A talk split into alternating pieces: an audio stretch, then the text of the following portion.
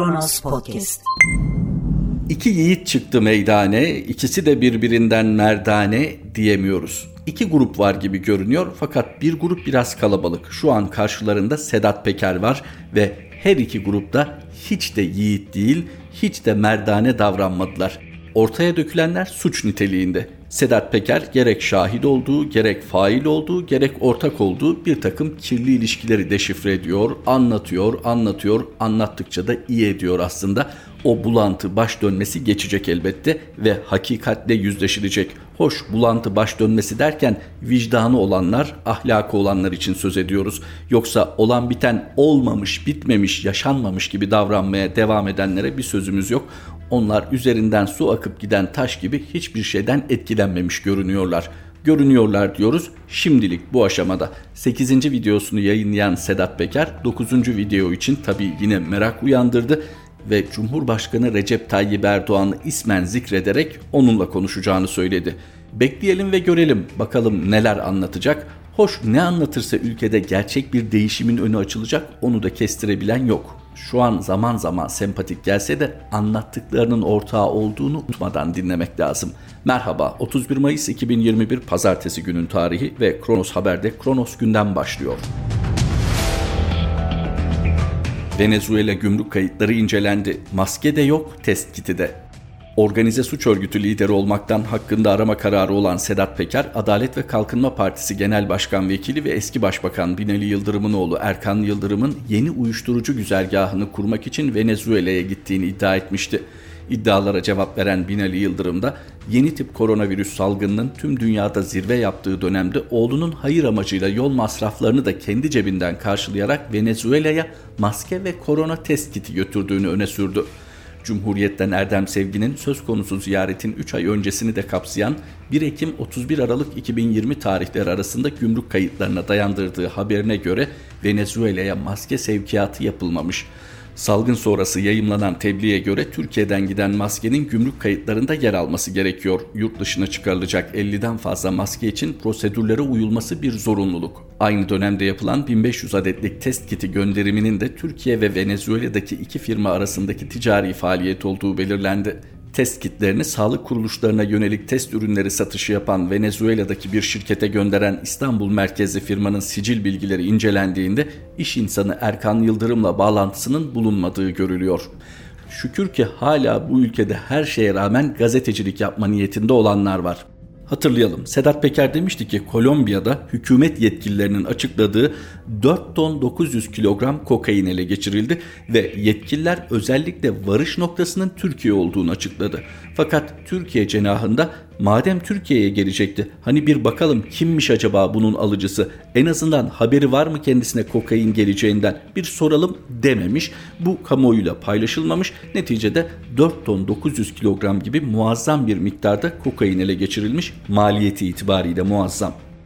Bu çapta bir mal yakalanınca üretici tedirgin olmuş fakat vazgeçmemiş alıcısından güzergah değiştirilmesini istemiş. Burası çok aydınlık değil. Yani kim kimden istiyor, ne zaman istiyor belki bu da bir gün aydınlanır ama bu mal yakalatmanın neticesinde Sedat Peker'in iddiasına göre eski başbakan, eski Türkiye Büyük Millet Meclisi Başkanı Binali Yıldırım'ın oğlu iş insanı Erkan Yıldırım kalkıyor Venezuela'ya gidiyor.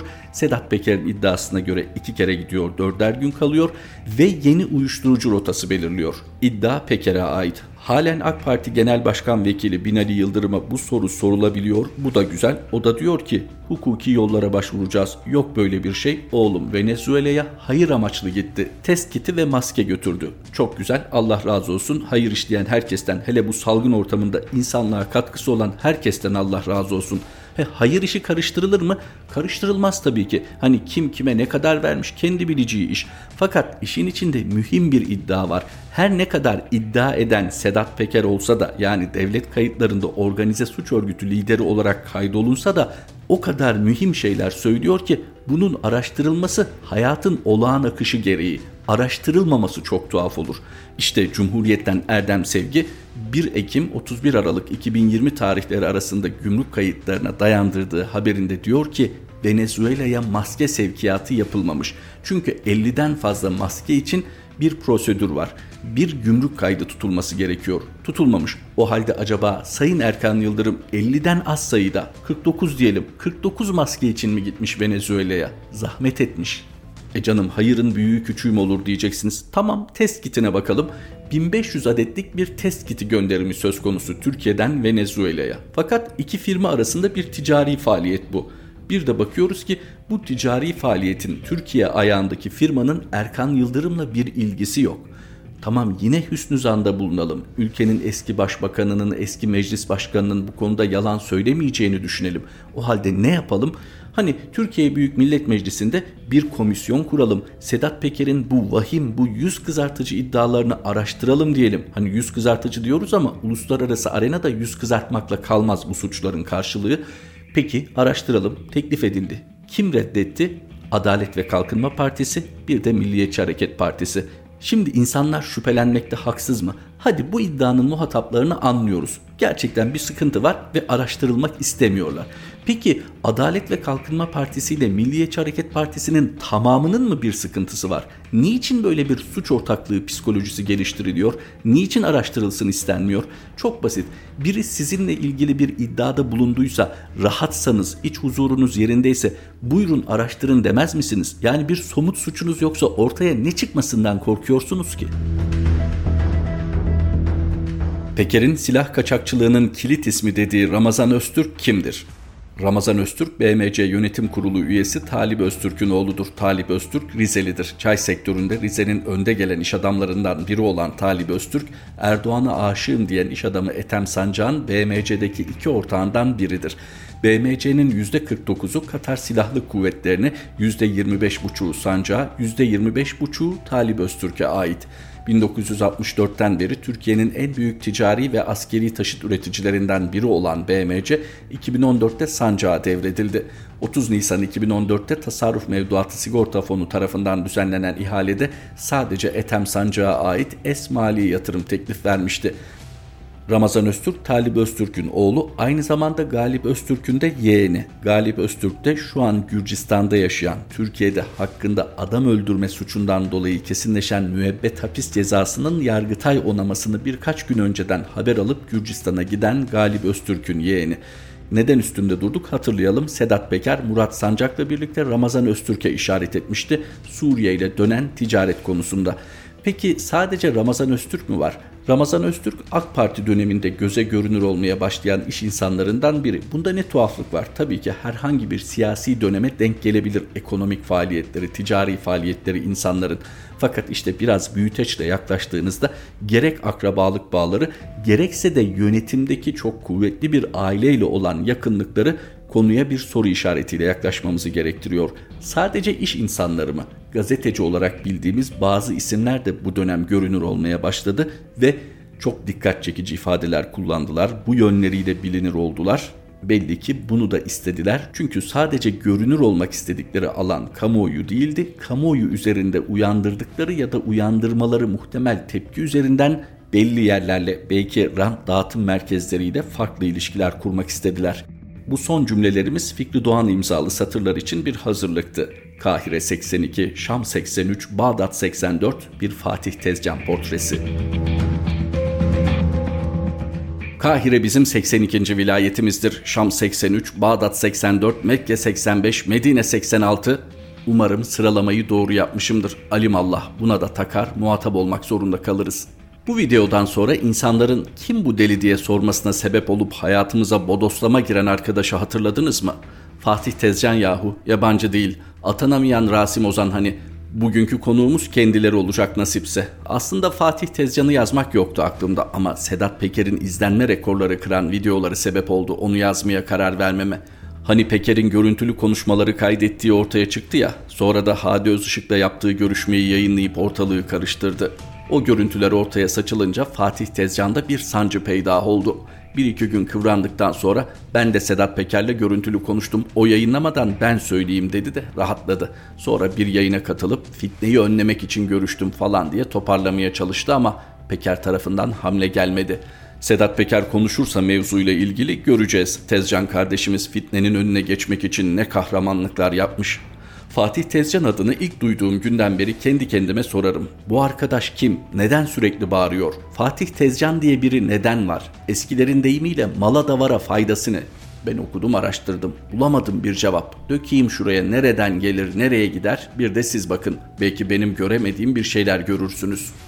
Şimdinin asabi yandaşı Fatih Tezcan 1976'da Bakırköy'de gelmiş dünyaya. Balkan göçmeni bir ailenin çocuğu liseyi bitirdikten sonra üniversite sınavlarına girmiş ama bir yer tutturamamış. O da askerliğini yapıp geldikten sonra bir daha denemiş şansını. İstanbul Üniversitesi'nde bilgi ve belge yönetimini kazandığı, ikinci sınıfta da okulu bıraktığı yazıyor CV'sinde. Birkaç arkadaşa sordum nedir bu okul olayı diye. Abi bizden duymuş olma ama hiç kazanamadı okulu dediler. Vebali onların boynuna. Gençliğinde aktif, sinirli ve dik başlıymış söyleyenlere göre. Bir de sabit fikirliydi diyor tanıyanlar. Şimdi de öyle duruyor gerçi. O kadarını biliyoruz yani. 2000'li yılların başında arkadaşlarıyla online İslami platform adını verdikleri bir oluşuma gitmişler. 2003'te Günis Hanım'la evlenip 2007'de olaylı bir şekilde boşandığını biliyoruz. Nereden biliyoruz? Fatih Tezcan'ın attığı bir tweet sonrası Güzin Hanım'ın birazdan bahsedeceğim tepkisinden. Tanıdık birilerinin hazırladığı izlenimi veren CV'sinde İslami okumalar, hadis ve Kur'an üzerine çalışmalar yaptığı yazıyor. Eğitimi nerede almış, okumaları nerede yapmış çok bilemedik. Ama bu konuda 2000'li yıllardan sonra seminerler falan verdiğini biliyoruz. Bir de gençliğinden itibaren gazeteciliğe merak salan Tezcan 3 kez denemesine rağmen gazeteciliği tutturamamış. O da birazdan irdeleyeceğimiz gibi tepeden yorumcu ve yazar olarak inmiş medya dünyasına. CV'sinde 2006'da kurduğu haberanaliz.com adlı sitede sayısız ilke gazetecilik başarısına ve özel habere imza attığı yazıyor. Açtım baktım sitede yazar olarak bir tek Fatih Tezcan var. Haberlerin çoğu da yoruma dayalı gibi geldi bana. Benim kısa gezintiden anladığım memleketteki bütün kötülüklerin anası CHP ve Gülen cemaati. Bunlar dünyadaki bütün karanlık güçlerle işbirliği halinde hükümeti devirmeye çalışıyor. Tek kişilik ölüm timi sanki arkadaş. Asmış, kesmiş, tehdit etmiş. İlginç bir kişilik anlayacağınız. Fatih Tezcan'ın aklı hayali İslamcı camiada söz sahibi, kanaat önderi falan olmaktadır bu yıllarda. Mavi Marmara döneminde İnsani Yardım Vakfı'nın eylemlerinde herkesten çok bağıran, herkesten çok kameralar önünde görünen kendisidir. Bu dönemde İHH Başkanı Bülent Yıldırım'ın özel kalemi gibi davranan Fatih Tezcan, İHH ve bağlantılarıyla ilişkilerini de derinleştiriyor. Bu ilişkiler ileride onun gazeteci ve Orta Doğu uzmanı olmasında çok etkili olacaktır. Neyse 2007'de Boğaziçi İlim Erdem Eğitim ve Yardımlaşma Derneği diye bir dernek kurmuş. Ne hikmetse iletişimin internet dünyasının bu kadar içinde olan Fahri Fatih Tezcan bu derneğe bir web sitesi yaptırmamış. Dernekle ilgili webde bulduğum tek şey bir adresi olduğu. Ama Tezcan'ın CV'sinde bu dernekle ilgili 500 seneden beri Ortaköy'de ilk İslami çalışmaya sahne olacak bu dernekte çeşitli araştırma ve seminer faaliyetlerinde bulundu yazıyor. Ne yaptılar ne ettiler bilemiyoruz tabii. 2011'e kadar böyle analizler yapıp çalışma grupları kurup seminerler vererek yürümüş Fatih Tezcan. 2011'de Arap Baharı başlayınca sahneye çıkıyor. Yine CV'sinde 2011'de Baas rejiminin bombaladığı Hama ve İdlib'e gittiği, burada El Nusra ve Özgür Suriye ordusuyla yakın ilişkiler kurduğu yazıyor. Yakın ilişkiler kurma sebebi de Hanif olmasıymış yazılana göre. Bölgeye giden ilk Türk gazeteci ve dünyadan da giden ilklerden olduğu yazıyor CV'sinde. İşin aslı ne? İşin aslı şu, Fahri Fatih Tezcan İHH ile yakın ilişkileri üzerinden bölgeye geçiyor. Bölgede İHH'ciler ve El Nusra ÖSO ilişkisini bilmeyeniniz yoktur sanırım. İHH kontenjanından Nusra ve ÖSO'nun üst düzeyleriyle röportajlar yapıp özel haberler gönderiyor. Neden habire ünlem koyuyorum? Çünkü işin garibi Suriye'den ve Mısır'dan El Cezire ve Associated Press'e canlı bağlantılar yaptı ve Türk medyasına haberler geçtiği yazıyor. Ama ben aradım, taradım, o dönemde yapılan canlı bağlantıyla ilgili bir kayıt bulamadım. Bir tek yandaş TV24'e yaptığı bir bağlantı bulabildim. Demek ki diğer kanallar Fahri Fatih Tezcan'ın yorumları çok kıymetli, herkes ulaşamasın diye kaldırdılar zahir. Dönüşte yandaş medyanın gözdesi olmayı hayal ediyor Fatih Tezcan ama gel gör ki karışık geçmişi ve dengesiz tavırları yüzünden Ülke TV'den ileri geçemiyor. Ha pardon arada bir de A Haber'e çıkartılıyor. Ülke TV'de Ersoy Dede ve Turgay Güler'in en gözde konuğu olur ama dikkatinizi çekerim sadece ikisinin. Sonra hali tavrı birilerini rahatsız ediyor ki buradan da ayağı kesiliyor. İlginç bir kişilik Fahri Fatih Tezcan. Uzaktan bakınca meczubun teki deyip geçiştiriyor insan. Ama biraz yaklaşınca ortaya kullanışlı bir operasyon elemanı çıkıyor. Üstelik öyle sıradan biri de değil. Size bir dal kavuk hikayesi anlatayım da mevzunun nereye geleceğini anlayın. Bildiğiniz bir hikaye aslında ama tekrarda fayda var. Yok o patlıcanlı olanı değil o başka yazının mevzu. Vaktinde palavraya bayılan avcı bir padişah varmış. O kadar yüksekten palavralar atarmış ki dal kavuklar palavraları izaha yetişemez olmuş. Sonunda biri çıkıp gelmiş huzura. Ben demiş her türlü palavraya bir kılıf uydururum merak buyurmayın. Padişah yine bir gün toplamış meclisi başlamış anlatmaya. Ben şöyle avcıyım, ben böyle avcıyım, ben demiş padişah. Bir keresinde bir tüfekle ateş ettim, 12 bıldırcını da gözünden vurdum. Meclistekiler donup kalmış, 12 bıldırcın nasıl gözünden vurulur? Dal kavuk hemen atlamış. Efendimiz ateş ettiği sırada takdiri ilahi, bıldırcınlar aynı hizada uçar idi. Bir saçma o yüzden gözlerine denk geldi. Meclistekiler çok da ikna olmamış ama korkudan ses de çıkaramamış. Padişah bakmış ki dal kavuğu her palavrasına bir hikaye yazıyor, işi abartmış, salladıkça sallamış palavrayı. En son ben bir keresinde havadaki kaza bir tüfenk attım, kaz önümüze sarımsaklı yoğurtlu kebap olarak düştü demiş. Dal bakmış bu işin sonu yok. Padişahım demiş, hadi ateş ettiniz kazı vurdunuz. O sırada saçmalardan biri yerdeki kuru otları tutuşturdu. Ateşin üzerine düşen kaz kebap oldu. Yahu el insaf ben dağ başında sarımsaklı yoğurdu nereden bulayım?'' Şimdi bunu neden anlattım? Gazetecilikte ve televizyon yorumculuğunda tutunamayan Fatih Tezcan gibi arkadaşlar yeni bir kimlik edindi kendilerine. Padişahın tasdikçiliği. Bunların bir padişahı var. Bunların görevi padişahın her dediğini ölümüne savunmak ve bir izahat getirmek. Zaten görevlendirilmelerinin sebebi de bu. Misal bunların padişahı Kürt açılımı mı yaptı? Bunlarda bir Kürt sevgisi peydah olur ki Kürtler bile kendini o kadar sevemez. Abdullah Öcalan'ın hümanistliğinden girerler PKK'nın barış kulübü olmasına kadar varır iş. Hem sosyal medyada hem yazdıkları yerlerde hem televizyonlarda çığırtkanlık ederler. Sonra padişahlarının canı sıkılır ya da hesapları değişir, PKK'nın terör örgütü olduğuna karar verir. Bizim ekip daha 3 vakit önce Öcalan'a özgürlük, Türk bayrağı kaldırılsın, TC ibaresi ırkçı dememiş gibi milliyetçi muhafazakar posta girip padişahları efendilerinin ne kadar haklı olduğunu höykürmeye başlarlar. İşin garibi önceki dediklerine de inanan takipçileri sonra dediklerine de inanır. Padişahları işi düştüğü için Gülen cemaatine sempatik davranır, Fatih Tezcan ve türevleri Fethullah Gülen'in vaazlarını dinlerken gözyaşlarım çorbama akardı diye tweetler atar. Sonra aradan zaman geçer, padişahları cemaate düşman olur, biz 1990'lardan beri bunlar terörist diyorduk diye efelenirler. Bir Allah'ın kulu da sormaz, yahu daha düne kadar televizyonda, gazetenizde, sosyal medyada yere göğe sığdıramıyordunuz diye. Günde 10 defa Mustafa Kemal Atatürk'e hakaretler eder ki videoları her yerde var. Muğla'da şikayet üzerine gözaltına alınınca Atatürk'e küfreden bana küfretmiş sayılır. Atatürk'e küfretmek bu ülkeye küfretmektir diye ifade verir.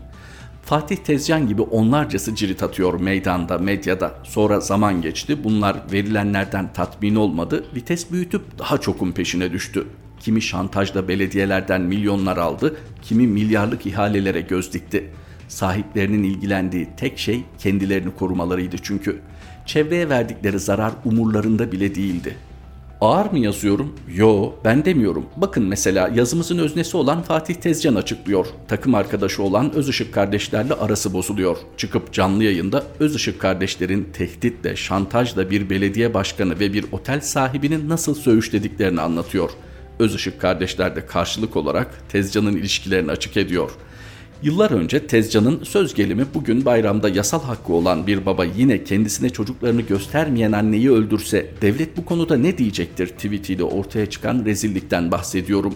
Yakın tanıyanların kendisi gibi düşünmeyen kimseye yaşam hakkı tanımayan biri dediği Fatih Tezcan bir çocuğa cep telefonundan fotoğraflar gösterip bu şerefsiz mi, bu şarlatan mı diye sorabiliyor. Bir fotoğraf gösterip bu geberince mezarını patlatsınlar değil mi diyebiliyor. Psikolojisini anlayın.